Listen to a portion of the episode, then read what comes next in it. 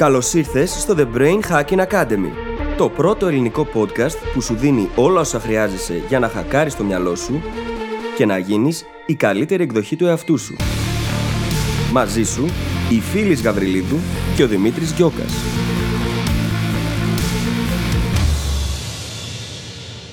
Γεια σου Brain Hacker, είμαι ο Δημήτρης και σε καλωσορίζω στο πρώτο επεισόδιο του The Brain Hacking Academy. Τώρα, ο λόγος που ακούσουμε με εμένα και όχι και τη φίλης είναι γιατί πριν από κάθε επεισόδιο θα υπάρχει μία εισαγωγή ακριβώς όπως αυτή εδώ, στην οποία εναλλάξ εγώ και οι φίλοι θα σου δίνουμε λίγες πληροφορίες για το επεισόδιο που ακολουθεί. Και μιας και είπα επεισόδιο, πάμε κατευθείαν στο πρώτο μας επεισόδιο. Το θέμα μας σήμερα είναι το mindset. Ο τρόπος σκέψης, η νοοτροπία μας. Είναι ίσως το πιο σημαντικό αντικείμενο που θα βρίσκεται διάχυτο σε όλα μας τα podcast, σε κάθε μας επεισόδιο, γιατί πρακτικά είναι η βάση όλων επηρεάζει το πόσα πράγματα θα καταφέρουμε και πώς θα αντιδράσουμε όταν τα καταφέρουμε επίσης, έτσι.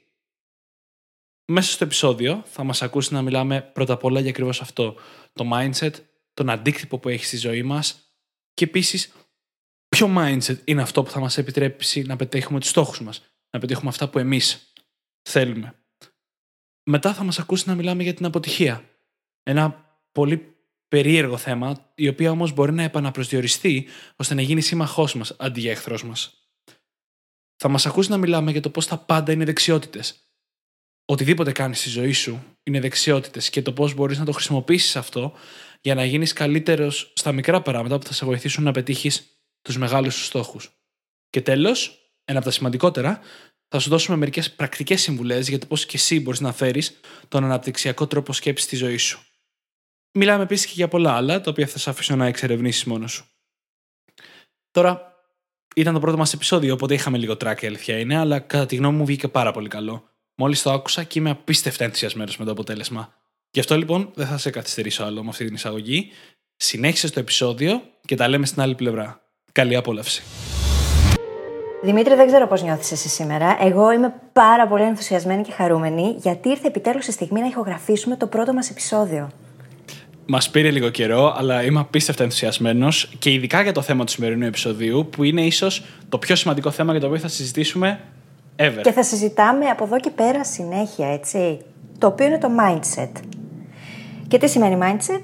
Mindset είναι όλες αυτές οι πεπιθήσεις, τα πιστεύω που έχουμε, η στάση απέναντι σε διάφορα πράγματα, που πολλές φορές μας κρατάνε πίσω και δεν μας αφήνουν να εξελιχθούμε και να υλοποιήσουμε τους στόχους μας.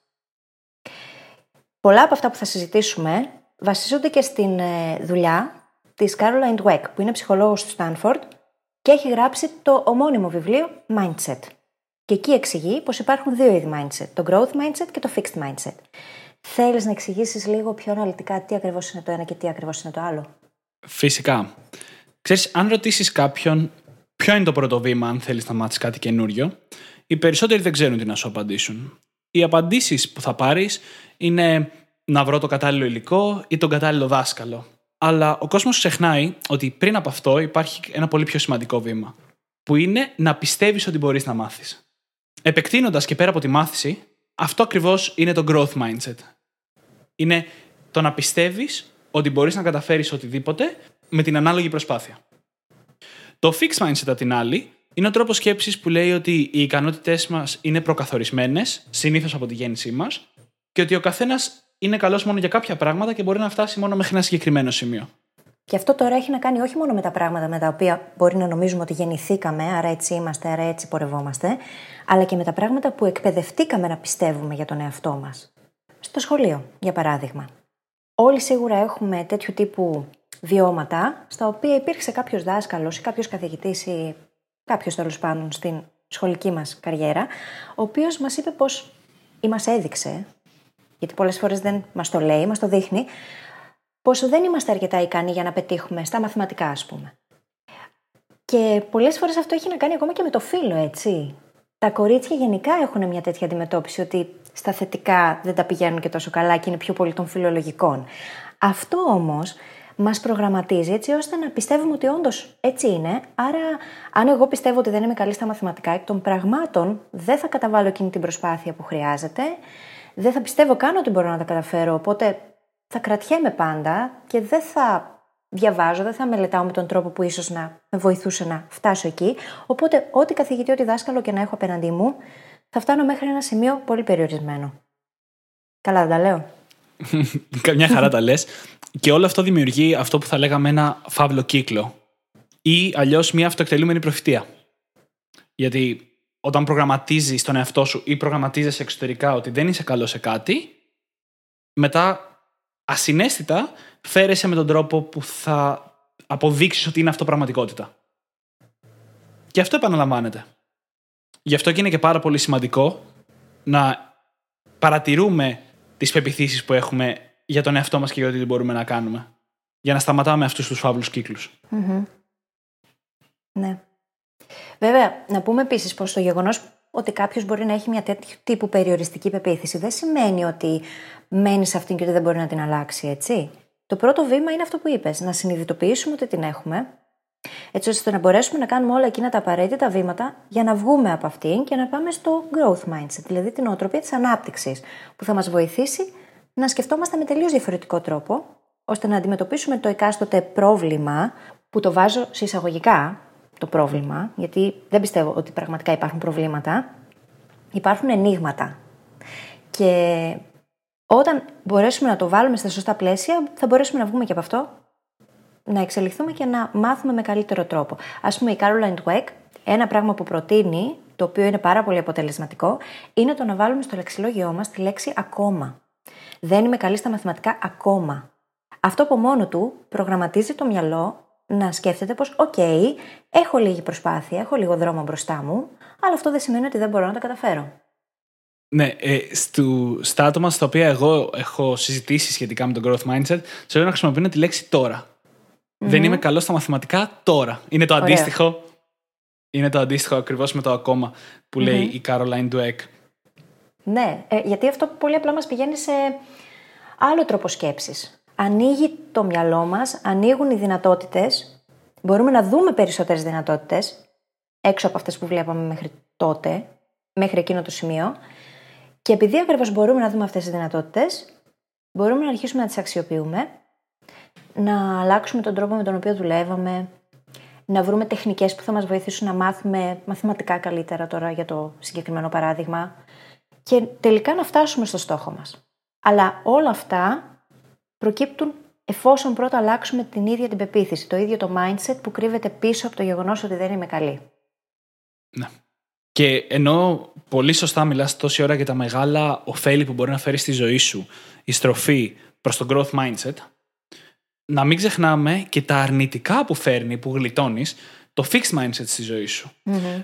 Τα δύο που μου έχουν κάνει εμένα τη μεγαλύτερη εντύπωση που τα, τα έζησε η Caroline Dweck στην έρευνά της, έχουν να κάνουν με την αποφυγή του ρίσκου και την ανηλικρινεια Το τεστ έγινε σε κάποια, σε κάποια παιδιά και τα παιδιά κληθήκανε να δώσουν ένα τεστ χωρίς να ξέρουν οι συμμαθητές τους τα αποτελέσματα. Όταν λοιπόν, τα παιδιά λοιπόν που είχαν κατηγοριοποιηθεί ως παιδιά με growth mindset ήταν πολύ πιο διατεθειμένα να πούνε την αλήθεια στους συμμαθητές τους, ακόμα και αν δεν τα είχαν πάει καλά στο τεστ. Ενώ τα παιδιά τα οποία επιδεικνύανε fixed mindset κρύψανε την αλήθεια από του μαθητέ τους προκειμένου να μην χαλάσει η εικόνα που είχαν τον εαυτό τους. Γιατί πολύ απλά είχαν εγκλωβιστεί σε αυτή την εικόνα και έπρεπε να αποδεικνύουν ότι μπορούν να φτάσουν αυτά τα standards τα οποία είχαν θέσει υποσυνείδητα για τον εαυτό τους. Ενώ στην άλλη περίπτωση δεν υπήρχε αυτή η ανάγκη, γιατί τα παιδιά γνωρίζαν ότι εγώ δεν χρειάζεται να αποδείξω κάτι πραγματικά, γιατί μπορώ να γίνομαι καλύτερος διαρκώς. Μπορώ να βελτιώνομαι. Είναι όλες οι δυνατότητες εκεί ανοιχτές για μένα. Και γι' αυτό το λόγο δεν υπήρχε η ανάγκη να καταφύγουν στο ψέμα ή σε οτιδήποτε άλλο για να διατηρήσουν αυτή την εικόνα που είχαν. Και το δεύτερο; Το δεύτερο είναι η αποφυγή του ρισκου στο οποίο ήταν κάτι αντίστοιχο. Στο, στο ίδιο γκρουπ παιδιών τους ζητήσανε να πάρουν κάποια απόφαση η οποία περιείχε ρίσκο στο βαθμό τους, αν κάνανε κάτι παραπάνω και με την αντίστοιχη αμοιβή αν τα καταφέρνανε καλά. Και ένα τεράστιο ποσοστό, της τάξης του 80% των παιδιών με fixed mindset δεν το τόλμησε, ενώ στο ακριβώς ανάποδο ένα αντίστοιχο ποσοστό το τόλμησε από την αντίστοιχη κατηγορία παιδιών με το growth mindset.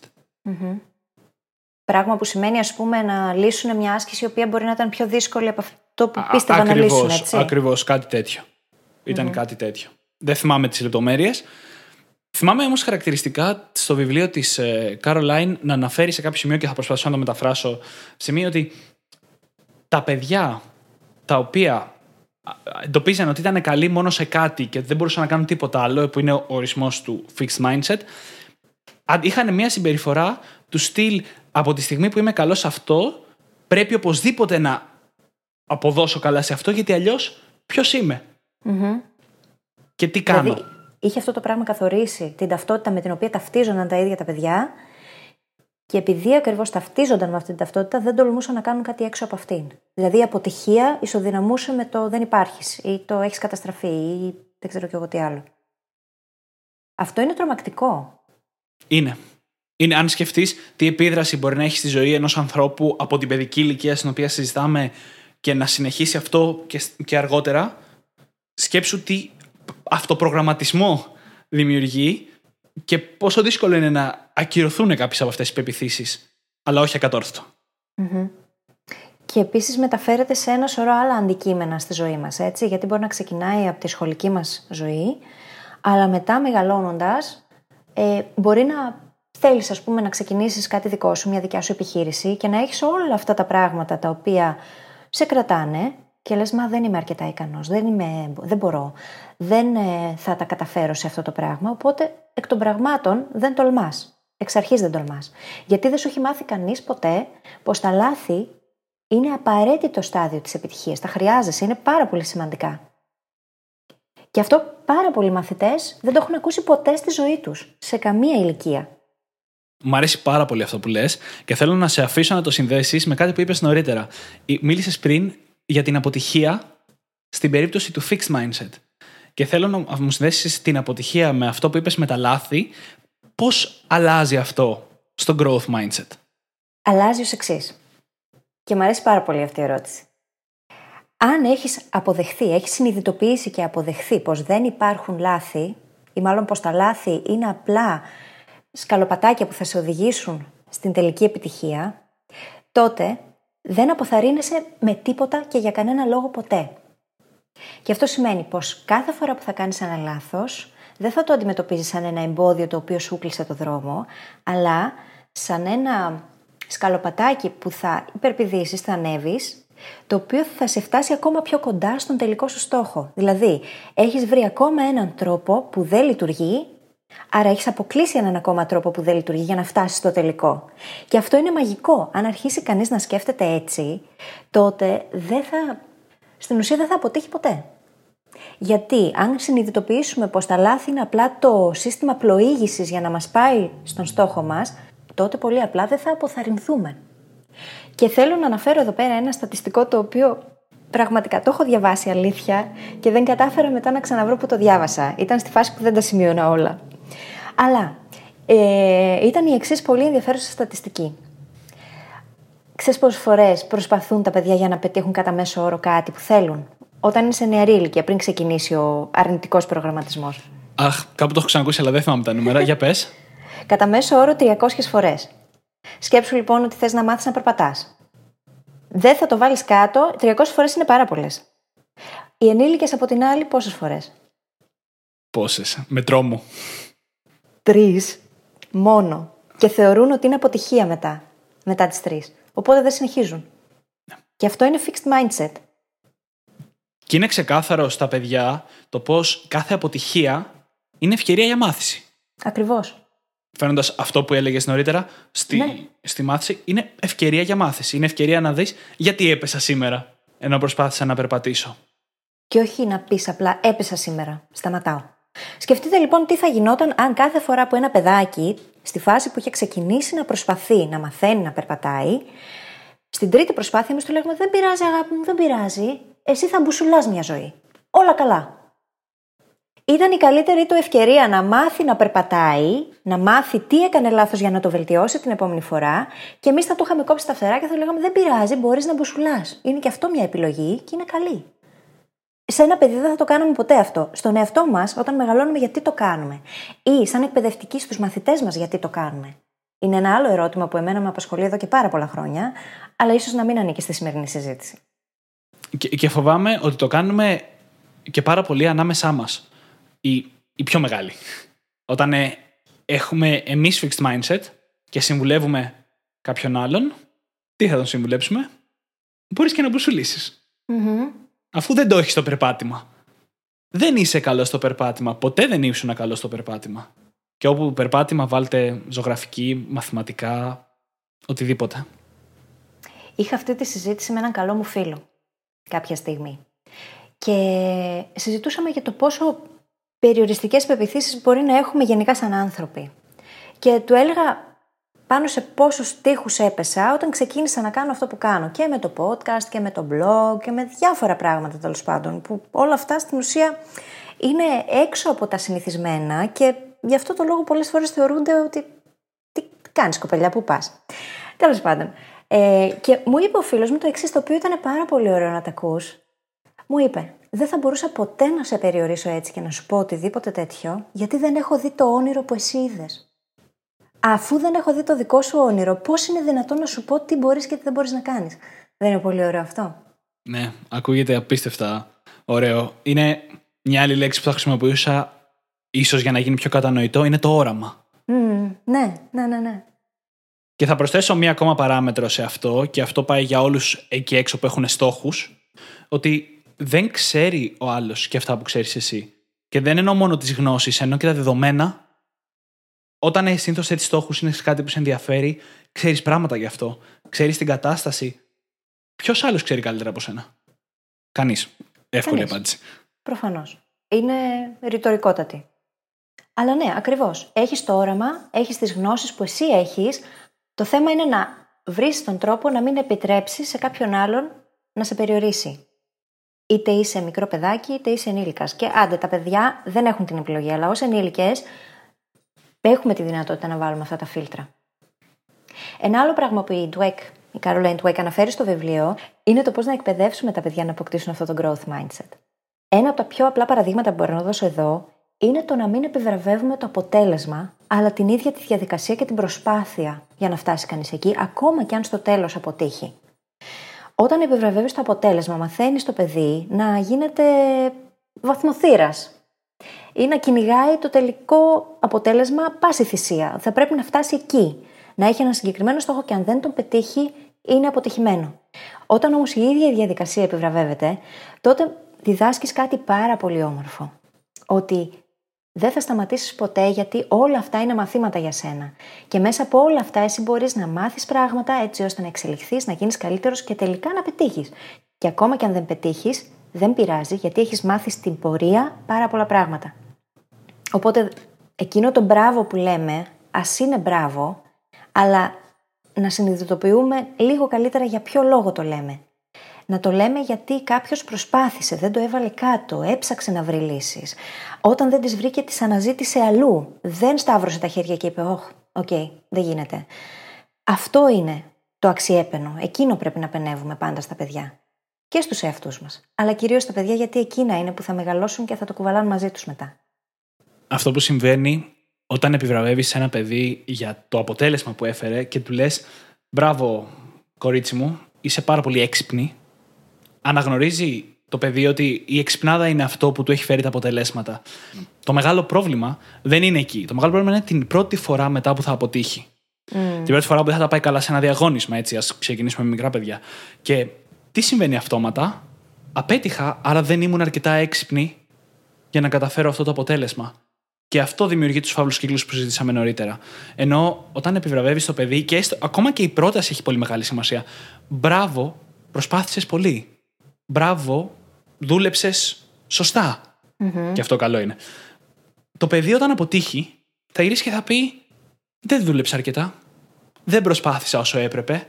Και είναι προφανές το ότι μήνυμα περνάει αυτό στην, στην ψυχοσύνθεση για το μέλλον στο παιδί, για το πώς θα χειριστεί μελλοντικές καταστάσεις. Ναι. Ε, ένα πράγμα για το οποίο έγραφα πολύ πρόσφατα ήταν το εξής. Το οποίο fixed mindset, η, αυτή η περιοριστική πεποίθηση που είχα εγώ για τον εαυτό μου ήταν ότι δεν είμαι αρκετά καλή μαθήτρια.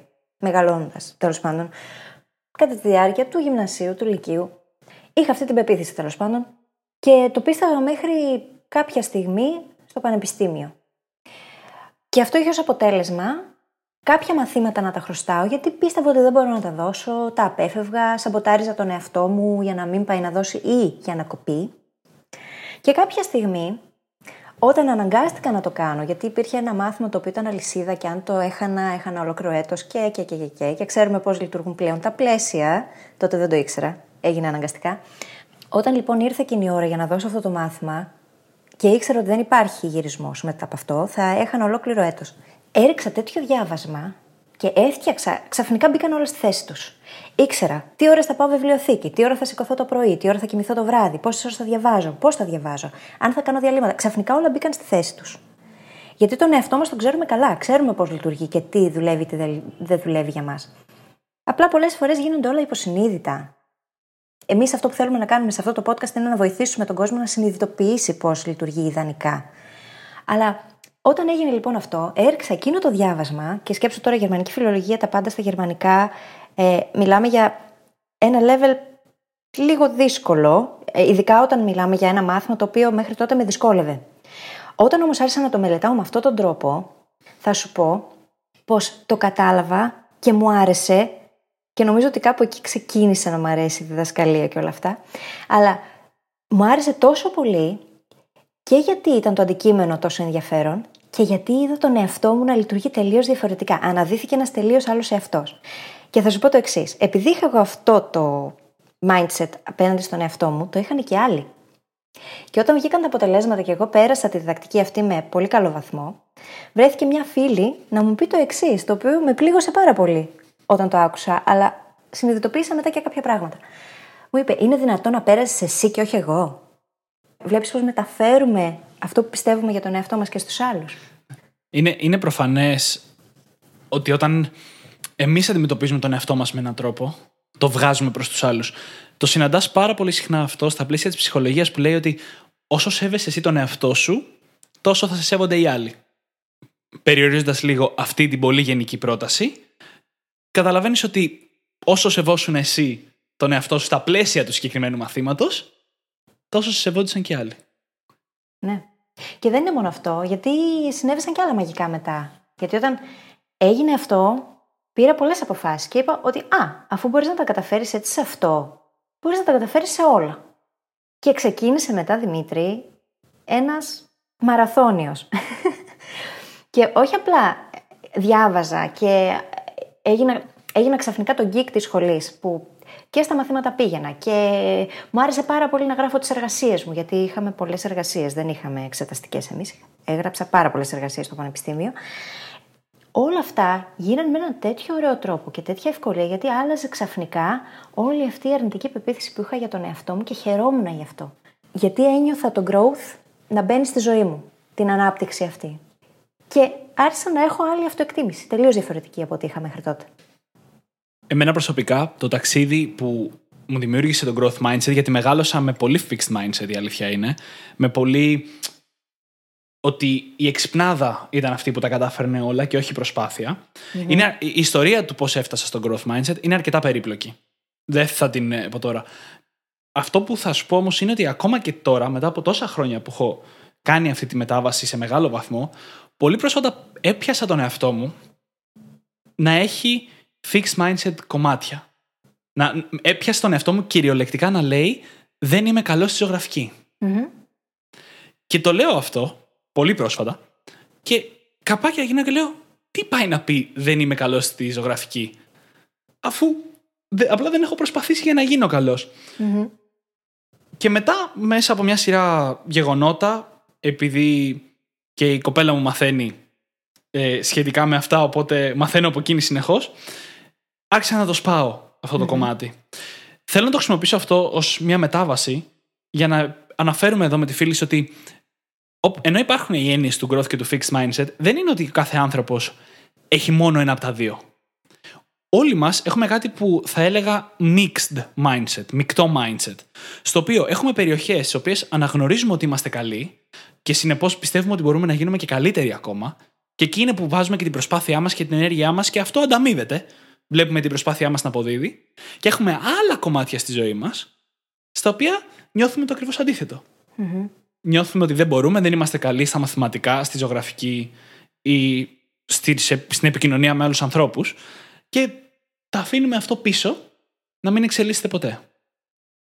Και εκείνο που θα πρέπει να συνειδητοποιήσουμε σε αυτό το σημείο είναι πως ακόμα και αν έχουμε αυτό το mixed mindset, είναι τα πάντα δεξιότητες. Και τα πάντα καλλιεργούνται. Κυριολεκτικά τα πάντα. Δεν υπάρχει κάτι που να μην μπορούμε να μάθουμε εφόσον το βάλουμε στόχο και θέλουμε πραγματικά να το μάθουμε. Το μόνο που θα μας λείπει τότε είναι ο τρόπος. Αλλά αν υπάρχει πρόθεση, ο τρόπος θα βρεθεί. Είναι όλα δεξιότητες, ακόμα και η επικοινωνία. Τα μαθήματα είναι απλά παραδείγματα τώρα σε αυτό, έτσι. Η επικοινωνία, το να μάθεις να μιλάς δημόσια, το να μάθεις να γράφεις, το να μάθεις να, να κάνεις podcast, καλή ώρα. Όλα αυτά είναι δεξιότητες, τις οποίες μπορούμε να τις καλλιεργήσουμε. Το μόνο που μας λείπει είναι η εξάσκηση. Αν έχουμε την πρόθεση λοιπόν, θα βρεθεί ο τρόπος και με την κατάλληλη εξάσκηση τη δεξιότητα θα τη χτίσουμε σιγά σιγά και θα την έχουμε μετά. Και επίσης μου έδωσες πάσα πριν, όταν μιλούσες για το ότι μεγάλωσες με το mindset του να πιστεύεις πως η ευφυα είναι εκείνη που σε βοηθά να κατακτήσεις τους στόχους σου και όχι η προσπάθεια.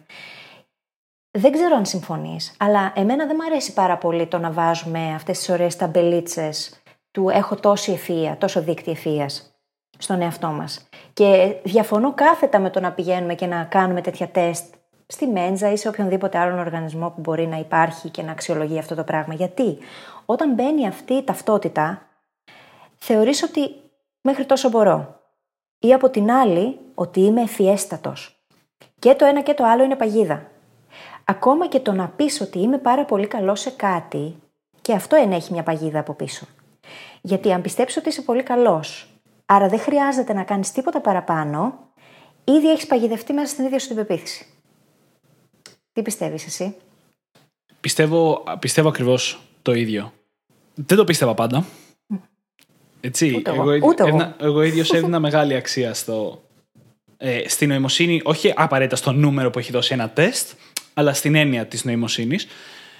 Αλλά η αλήθεια είναι ότι πλέον έχω δει πολλούς ανθρώπους από οποιοδήποτε background και από οποιαδήποτε κατάσταση με την κατάλληλη προσπάθεια και κυρίως τον κατάλληλο τρόπο σκέψης, γι' αυτό και αυτό είναι το πρώτο μας επεισόδιο, να καταφέρουν ασύλληπτα πράγματα. Μμμ. Και σίγουρα η ευφυΐα, πράγμα το οποίο το μάθαμε από την Caroline Dweck, πρώτα, εγώ τουλάχιστον, είναι ότι Και η εγώ. ευφυΐα είναι κάτι το οποίο αυξομοιώνεται, ανάλογα με τη χρήση.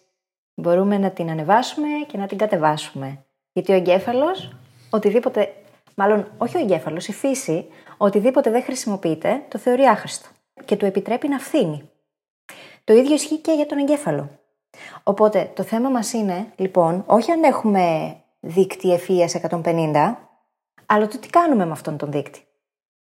Ακόμα και αν είναι πολύ χαμηλός. Τι κάνουμε; Και επίσης, δεν είναι μόνο αυτή η ευφυΐα. Υπάρχουν άλλες πόσες, οι οποίες είναι επίσης σημαντικές, είναι εξίσου σημαντικές μάλλον, και πολλές φορές πολύ πιο χρήσιμες. Π.χ. τι να την κάνω την υψηλότατη ευφυΐα, αν η συναισθηματική νοημοσύνη ενός ανθρώπου είναι στο μηδέν. Δεν είναι χρήσιμη σε κανένα απολύτως επίπεδο. Γιατί θα είσαι ένας ευφιέστατος άνθρωπος που μπορεί να καταστρέψει ανθρώπους γύρω του. Πολύ απλά. Και αποδοτικά κιόλας, γιατί είναι φιέστατος. Εννοείται. Θα χρησιμοποιήσω κάτι που είπες πριν λίγο για τον εγκέφαλο και το μυαλό που είπε η Caroline Dweck για να αντιμετωπίσω μια από τις μεγαλύτερες αντιρρήσεις που βλέπω κάθε φορά που μιλάω για τον αναπτυξιακό τρόπο σκέψης. Η αντίρρηση αυτή είναι ότι υπάρχει η κοινή πεποίθηση ότι μετά από μια ηλικία γύρω στα 20 κάτι σταματάει ο εγκέφαλός μας να δημιουργεί σταματάει ο εγκέφαλός μας να δημιουργεί νέα κύτταρα, νέες, νέες συνάψεις, νέους νευρώνες, όπως το έχει ακούσει ο καθένας. Και αυτό κάνει τον κόσμο να νομίζει ότι μέχρι τότε μπορώ να μάθω τι είναι να μάθω, μετά μπορώ μόνο να χρησιμοποιώ ό,τι ήδη ξέρω. Αυτό, παιδιά, το συναντάω πάρα πολύ συχνά. Οι, οι έρευνες σήμερα έχουν αποδείξει ότι μετά από αυτή την ηλικία, πράγματι ο εγκέφαλός μας σταματάει να δημιουργεί από μόνος του, λέξη κλειδί, νέες νευρώνες και συνάψεις. Αυτό όμως που ανέτρεψε τα δεδομένα είναι ότι όταν εμείς συνειδητά κάνουμε προσπάθεια να μάθουμε κάτι καινούριο, να, να, γίνουμε, κα- να γίνουμε πιο ικανοί σε κάτι που αυτή τη στιγμή ακόμα δεν είμαστε, τότε ο εγκέφαλός μας δημιουργεί κανονικότατα τις νέες συνάψεις και του νέου νευρώνες για να καλύψει αυτή μας την προσπάθεια. Απλά αυτό δεν σημαίνει αυτόματα. Και γι' αυτό το λόγο ένα παιδί μαθαίνει από τον κόσμο γύρω του σε σχέση με έναν ενήλικα που πρέπει να μάθει κάνοντας τη συνειδητή προσπάθεια. Και αυτό συμβαίνει μέχρι και την τελευταία μέρα της ζωής μας. Που σημαίνει μέχρι και τα 90 σου. Ο εγκέφαλός σου έχει αυτή τη δυνατότητα να μαθαίνει διαρκώς καινούρια πράγματα. Σε όποια ηλικία κι αν είμαστε. Και αν τυχαίνει και μας ακούει κανείς που είναι πάνω από 90, ισχύει και για εσά. Φυσικά. Γιατί μπορεί να μας ακούσει και ο παππούς μου, έτσι. Κάτι ακόμα που θέλω να πω όσον αφορά αυτά τα ωραία στατιστικά, γιατί το ξεκίνησε πολύ ωραία με αυτό το μέχρι τα 25 ο εγκέφαλος μπορεί να κάνει αυτό. Είναι ένα άλλο που κυκλοφορεί, που λέει ότι χρησιμοποιούμε μόνο το 10% ή το 20%, το 10% του εγκεφάλου μας. Λοιπόν, άκουσα πρόσφατα κάτι το οποίο είναι πάρα πολύ ωραίο και ταιριάζει στη συζήτηση τέλεια. Χρησιμοποιούμε ανα πάσα στιγμή το 100% του εγκεφάλου μας, αλλά καταβάλουμε πολύ μεγάλη προσπάθεια για να χρησιμοποιούμε μόνο το 10%. Τώρα, πέρα από την πλάκα, χρησιμοποιούμε πολύ μεγάλο μέρος του εγκεφάλου. Πολύ μεγαλύτερο ποσοστό από αυτό που νομίζουμε. Ανα πάσα στιγμή ενεργοποιούνται διαφορετικά κέντρα του εγκεφάλου. Γιατί δεν γίνεται αλλιώς; Αυτό το ποσοστό του 10% ή και το πιο χαμηλό είναι ένας είναι κάτι σαν αστικός μύθος. Δεν ισχύει όμως. Έτσι, χρησιμοποιούμε πολύ μεγαλύτερο μέρος του εγκεφάλου. Και αυτό έχει να κάνει και με τον τρόπο που μαθαίνουμε, έχει να κάνει με το αντικείμενο της ε, δουλειάς μας εκείνη την ώρα ή της μελέτης μας, έχει να κάνει με πάρα πολλά πράγματα. Οπότε ας μην σκεφτόμαστε τόσο περιοριστικά για τον εγκέφαλό μας. Έχει πολύ περισσότερες δυνατότητες από ό,τι του καταλογίζουμε. Αυτό είναι ένα στατιστικό το οποίο την είχα πατήσει κι εγώ αρκετά χρόνια νωρίτερα και εξελίχθηκε ως μύθος ενώ το πραγματικό στατιστικό είναι ότι χρησιμοποιούμε το 100% του εγκεφάλου, αλλά σχεδόν ποτέ Και κυρίως γιατί δεν έχουμε ανάγκη. Δηλαδή, ανά πάσα στιγμή για να μιλήσω, χρειάζομαι ένα κομμάτι του εγκεφάλου, για να δω ένα άλλο και πάει λέγοντας. Παρ' όλα αυτά, υπάρχουν κάποιες περιπτώσεις, αν ας πούμε είναι κάποια στιγμή στην οποία είσαι δημιουργικός, που χρησιμοποιούμε περισσότερο. Δεν είναι δηλαδή ότι έχουμε κάποιον φραγμό και χρησιμοποιούμε μόλις ένα συγκεκριμένο ποσοστό. Ακριβώς. Οπότε δείτε τώρα, ακόμα και αυτό είναι μια νοοτροπία περιοριστική. Είναι μια πεποίθηση περιοριστική. Γιατί λες, χρησιμοποιώ μόνο το 10%, άρα δεν είμαι αρκετά έξυπνος. Αυτό έτσι μεταφράζεται. Δεν το έχω ακούσει ποτέ έτσι. Αλλά επειδή οι έρευνες λέγανε ότι χρησιμοποιούμε κοντά στο 10%, mm-hmm. έχω ακούσει να μου λένε ότι προφανώς αυτός χρησιμοποιεί λίγο παραπάνω από μένα. 11. Ακριβώς. Είδες, είναι ακριβώς αυτό. Η μετάφραση είναι δεν είμαι τόσο έξυπνος όσο αυτός που χρησιμοποιεί το 11%. Δεν χρειάζεται να σκεφτόμαστε έτσι για τους εαυτούς μας. Και αυτά όλα μας πάνε πάλι πίσω στο ίδιο θέμα. Στις νοοτροπίες αυτές και τις πεπιθήσεις που μπορούν να μας στερήσουν το να ζήσουμε τη ζωή που φανταζόμαστε, που οραματιζόμαστε. Και αυτός είναι και ο λόγος που έχουμε φτιάξει και το podcast, έτσι. Αυτό που θέλουμε είναι να σου δώσουμε να καταλάβεις πω μπορείς να καταφέρεις πολύ περισσότερα πράγματα από όσα νομίζεις και ότι υπάρχουν εργαλεία για να τα καταφέρεις. Και αυτά όλα τα εργαλεία θα είναι το αντικείμενο και των επόμενων επεισοδίων. Σε αυτό το σημείο έρχεται αρκετά το ερώτημα του πώς όντως μπορείς να φέρεις το growth mindset στον εαυτό σου. Ε, OK, okay, άκουσες αυτή τη συζήτηση, κατάλαβες τι λέμε, ποιο είναι το επόμενο βήμα; Πριν σου δώσουμε κάποια συγκεκριμένα βήματα για να το κάνεις αυτό, θέλω να εμβαθύνω λίγο σε αυτό που είπε η φίλη νωρίτερα σχετικά με το ότι όλα είναι δεξιότητες υπάρχουν πράγματα που είναι δεξιότητες που δεν τα είχες σκεφτεί ή φανταστεί ποτέ σου να τα δεις με αυτόν τον τρόπο. Κάποια από τα αγαπημένα μου παραδείγματα είναι το πώς να βρίσκεις το κατάλληλο υλικό για να μελετήσεις κάτι καινούριο. Το πώς να γκουγκλάρεις. Κατά τη γνώμη μου, μία από τις πιο σημαντικές δεξιότητες που μπορούμε να αναπτύξουμε σήμερα. Ναι. Καθώς όλη η γνώση βρίσκεται Το πώς να εξελίξει τη μνήμη σου. Αυτό κι αν είναι ένα κομμάτι που ο περισσότερος κόσμος έχει fixed mindset για τη μνήμη ε, του. Α, εδώ, έλα να σου πω εγώ τι ακούω. Συνειδητοποιώντας ότι αυτά τα πράγματα και πολλά πολλά άλλα που δεν θα τα φανταζόσουν ποτέ είναι δεξιότητες, μπορείς να πάρεις μια όλη, πιο ολιστική προσέγγιση στην προσπάθειά σου να χτίσεις αυτόν τον αναπτυξιακό τρόπο σκέψης.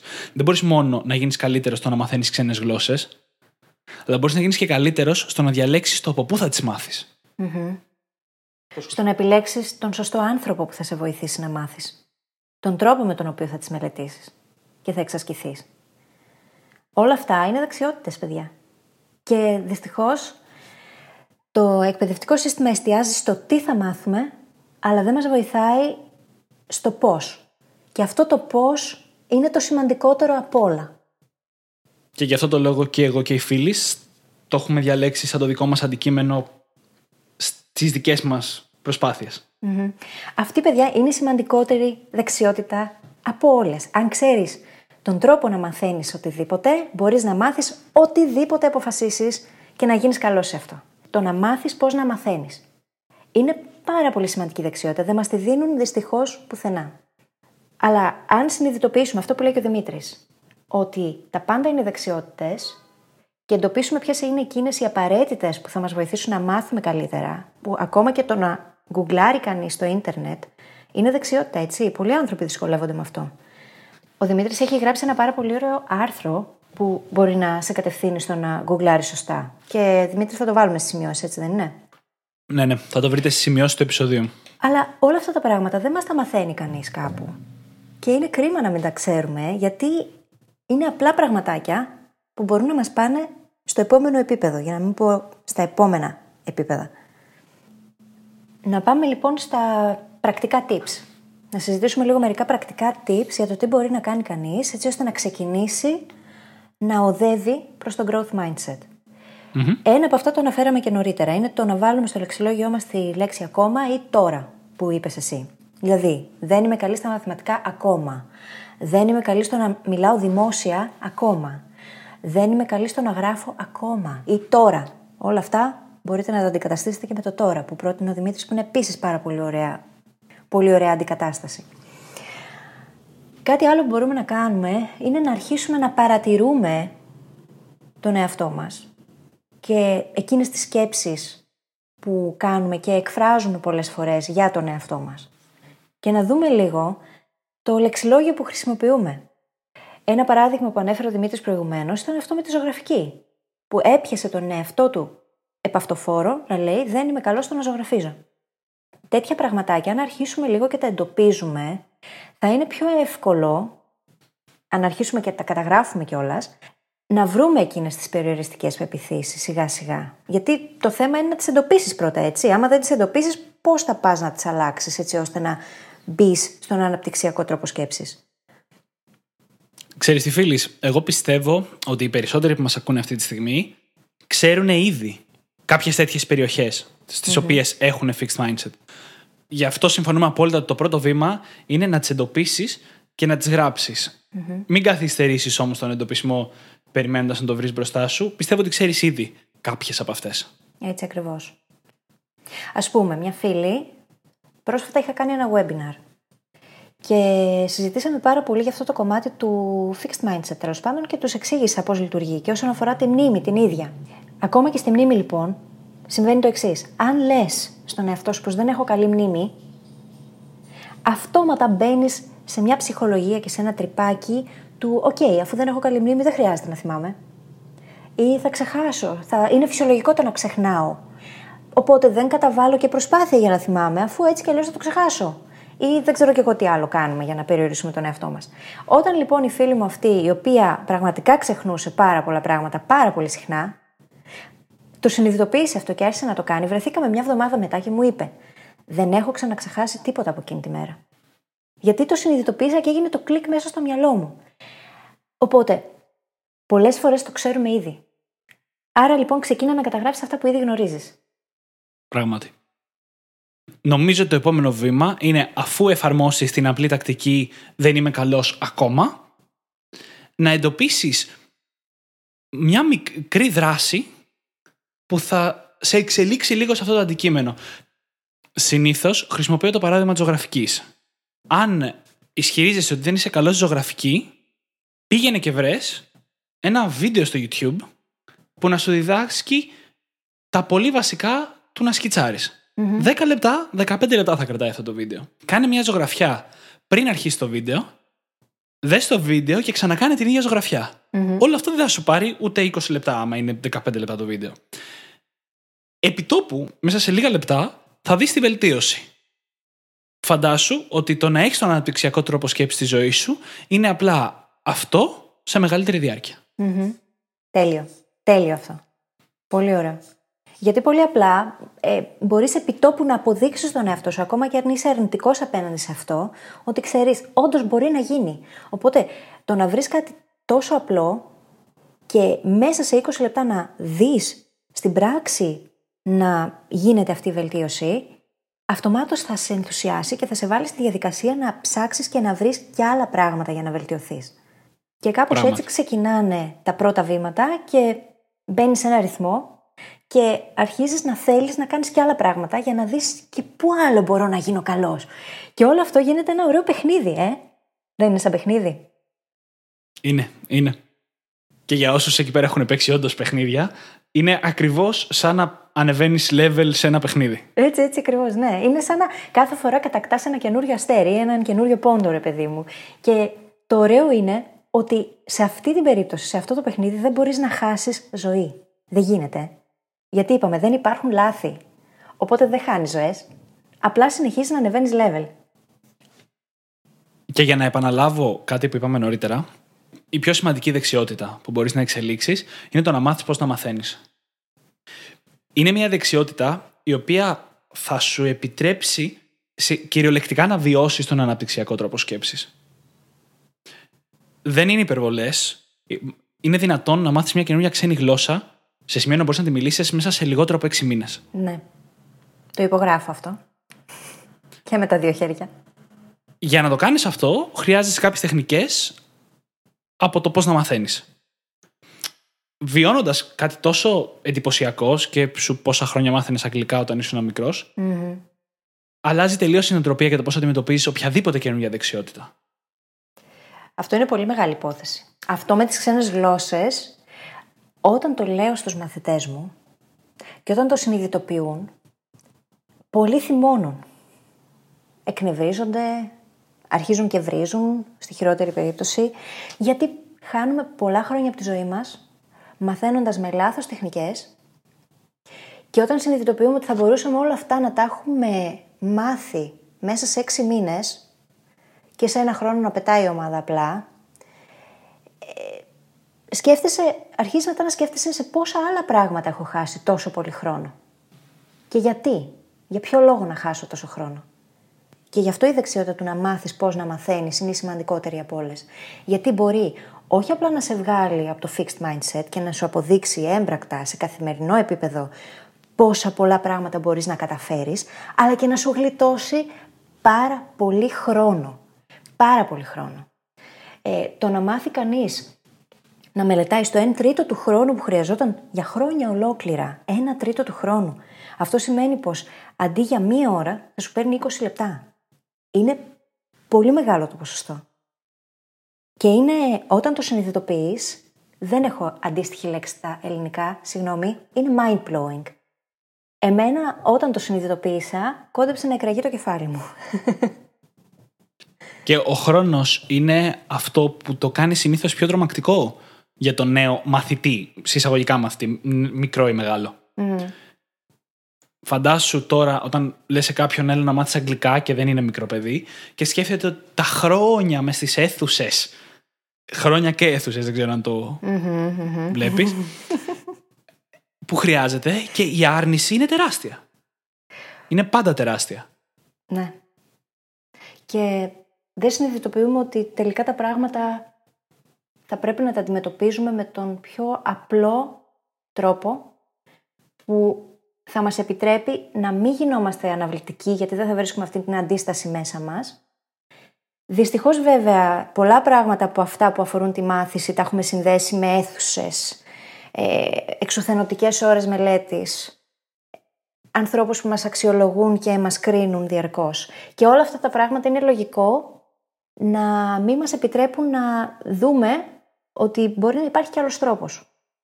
Αλλά εμείς είμαστε εδώ για να σας πούμε πως υπάρχει. Είναι κάτι που είναι πανέμορφο και γίνεται φιάλτης. Έτσι ακριβώς. Ακριβώς.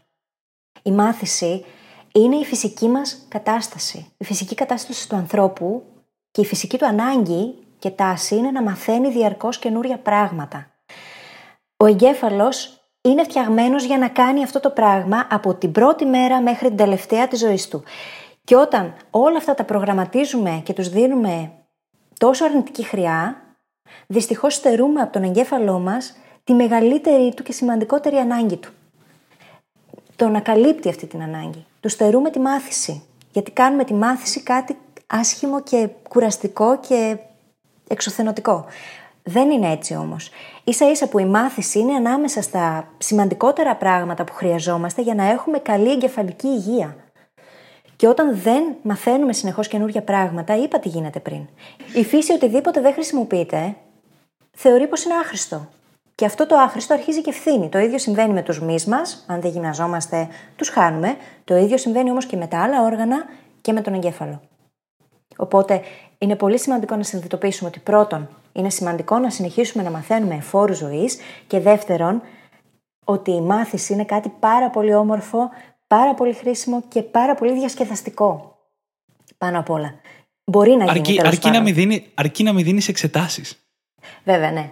Ή ακόμα και αν δίνεις εξετάσεις, το mindset που έχεις απέναντι στις εξετάσεις να είναι εκείνο του μικρού παιδιού που πάει να παίξει και όχι του ανθρώπου που θα βασανιστεί επί τρεις ώρες μέσα σε μια αίθουσα. Δεν εννοώ κι εγώ να μην δίνεις μια εξέταση τυπική ή κάποια πιστοποίηση. Απλά εννοώ ναι. να μην είναι η καθημερινότητά σου μια ιερά εισαγωγικά εξέταση. Ναι, ναι, ναι, ναι, ναι, καταλαβαίνω. Αυτό ακριβώς. Το να αρχίσουμε να βλέπουμε, να προγραμματίσουμε τον εγκέφαλό μας να βλέπει αυτά τα πράγματα σαν παιχνίδι, σαν κάτι ενδιαφέρον και διασκεδαστικό, είναι λοιπόν το πρώτο βήμα. Και γι' αυτό το λόγο μιλάμε για το mindset και επιμένουμε τόσο πολύ και θα δείτε ότι θα επιμένουμε σε όλα σχεδόν τα επεισόδια που θα ακολουθήσουν, γιατί αυτό είναι ένα θέμα το οποίο θα επανέρχεται διαρκώς. Είναι πολύ σημαντικό να αρχίσουμε να βλέπουμε τα πράγματα διαφορετικά. Εδώ θέλω να συζητήσουμε και κάτι, ξέρεις. Τα λέμε πολύ ωραία, αλλά υπάρχουν και δύο μικρά συσσαγωγικά προβλήματα για τα οποία πρέπει να είστε ενήμεροι. Το ένα είναι ότι δεν είναι όλη η προσπάθεια ίση. Συζητάμε για το πώ ο αναπτυξιακός τρόπος σκέψης βασίζεται στο μπορώ να καταφέρω τα πάντα, αρκεί να καταβάλω την ανάλογη προσπάθεια. Αλλά η προσπάθεια μπορεί να είναι μη αποδοτική. Μπορεί να είναι να μην είναι αυτό που λέμε δουλεύω έξυπνα. Και γι' αυτό είναι πάρα πολύ σημαντικό, εκτός από το να πιστέψεις ότι μπορείς να τα καταφέρεις, μετά να κάνεις και τη διαδικασία του να μάθεις πώς αυτό μπορεί να γίνει σωστά. Σου εγγυόμαστε εγώ και οι φίλοι ότι οι τρόποι Οπότε δεν τίθεται θέμα να μην υπάρχουν. Κάτσε να τους βρεις. Ή αν δεν μπορείς να το κάνεις μόνος, να αναζητήσεις βοήθεια και να βρεις κάποιον ο οποίος μπορεί να σε βοηθήσει να μάθεις ποιος είναι ο σωστός τρόπος. Γιατί χωρίς αυτόν, η αλήθεια είναι πως δεν είναι κάθε προσπάθεια ίδια. Το να είσαι με τις ώρες πάνω από ένα βιβλίο και να διαβάζεις και να ξαναδιαβάζεις κάτι, για παράδειγμα, είναι προσπάθεια, αλλά δεν σημαίνει ότι είναι και προσπάθεια με τον σωστό τρόπο. Και ότι δεν σου στερεί απλά χρόνο από τη ζωή σου. Έτσι. Οπότε, καλό είναι να έχουμε βρει και τους ιδανικούς τρόπους, τους κατάλληλους τρόπους, που όντως και θα μας κερδίσουν χρόνο και η προσπάθεια θα είναι αποδοτικότατη στον λιγότερο δυνατό χρόνο. Πάντα. Φίλης, μήπως θέλεις να μιλήσεις εσύ για το δεύτερο, για το πώς προγραμματίζουμε τους εαυτούς μας από μικρούς; Βέβαια. Καταρχάς, να πούμε ότι ο εγκέφαλός μας αγαπάει πάρα πολύ τη συνήθεια, έτσι. Εκείνα τα πράγματα που έχει συνηθίσει να κάνει για καιρό, δεν μπορεί να τα αποβάλει έτσι από τη μια μέρα στην άλλη, δεν γίνεται. Επομένως, αν εσύ έχεις συνηθίσει να σκέφτεσαι με έναν συγκεκριμένο τρόπο, έχεις προγραμματίσει το εγκέφαλό σου ή έχεις προγραμματιστεί έτσι από το περιβάλλον σου να σκέφτεσαι με έναν τρόπο που σε περιορίζει, σίγουρα δεν θα μπορέσεις από τη μια μέρα στην άλλη ξαφνικά να αρχίσεις να μπαίνεις στον αναπτυξιακό τρόπο θεώρησης των πραγμάτων. Οπότε, όλα αυτά τα πράγματα είναι καλό να τα έχεις στο μυαλό σου και να τα δουλεύεις μέσα σου συνέχεια. Να επανέρχεσαι συνέχεια στο κάτσε λίγο, τι πιστεύω ότι δεν μπορώ να καταφέρω. Να το δω λίγο ξανά, τι θα πει ότι δεν μπορώ να τα καταφέρω. Όλα αυτά τα πράγματα απαιτούν δουλειά. Τόσο εγώ όσο και ο Δημήτρης δεν ξυπνήσαμε μια καλή πρωία και γίναμε ξαφνικά εκείνοι που τα ξέρουν όλα αυτά και ε, ξέρουν πως τα πάντα είναι δεξιότητες και τις καλλιεργούν από τη μια μέρα στην άλλη και δεν γίνεται. Όλα αυτά απαιτούν χρόνο και χρειάζεται να δώσουμε στον εαυτό μας και στον εγκέφαλό μας το χρόνο να μπορέσει να αλλάξει αυτόν τον προγραμματισμό, να μπει σε αυτή την οτροπία της ανάπτυξης και να αρχίσει να σκέφτεται διαφορετικά. Γιατί πολύ απλά όλες αυτές οι συνάψεις που χτίζαμε μια ολόκληρη ζωή δεν μπορούν από τη μια μέρα στην άλλη να αλλάξουν. Χρειάζεται να επαναλαμβάνουμε συχνά και όλα αυτά τα πράγματα που είπαμε τώρα και να τα λέμε στον εαυτό μας ξανά και ξανά, να κάνουμε πράγματα τα οποία μας αποδεικνύουν συνέχεια ότι μπορούμε να καταφέρουμε περισσότερα, αλλά αυτό θέλει να γίνεται σε συνεχή βάση. Δεν γίνεται να αλλάξει ξαφνικά τον τρόπο θεώρησης σε θεωρητικό επίπεδο και χωρίς να το έχεις κάνει βίωμα ξαφνικά να έχει αλλάξει και όλη σου ζωή. Το καλό είναι ότι αν συνεχίζεις να προσπαθείς να αποκτήσεις έναν αναπτυξιακό τρόπο σκέψης, δεν χρειάζεται να φτάσεις κάποιο ορόσημο για να δεις αποτελέσματα. Αποτελέσματα θα αρχίσεις να βλέπεις από την πρώτη και όλα στιγμή. Απλά αν κάποια στιγμή σταματήσεις, ειδικά κοντά στην αρχή, θα γυρίσεις πίσω στην βασική σου, στη ρουτίνα σου, στη βασική σου συμπεριφορά και θα χαθούν αυτά τα αποτελέσματα που θα έχεις βιώσει μέχρι εκείνο το σημείο. Έτσι ακριβώς. Γι' αυτό το λόγο είναι πολύ σημαντικό οτιδήποτε πας να μάθεις καινούριο, ακόμα και το growth mindset, να γίνει πρώτα βίωμα.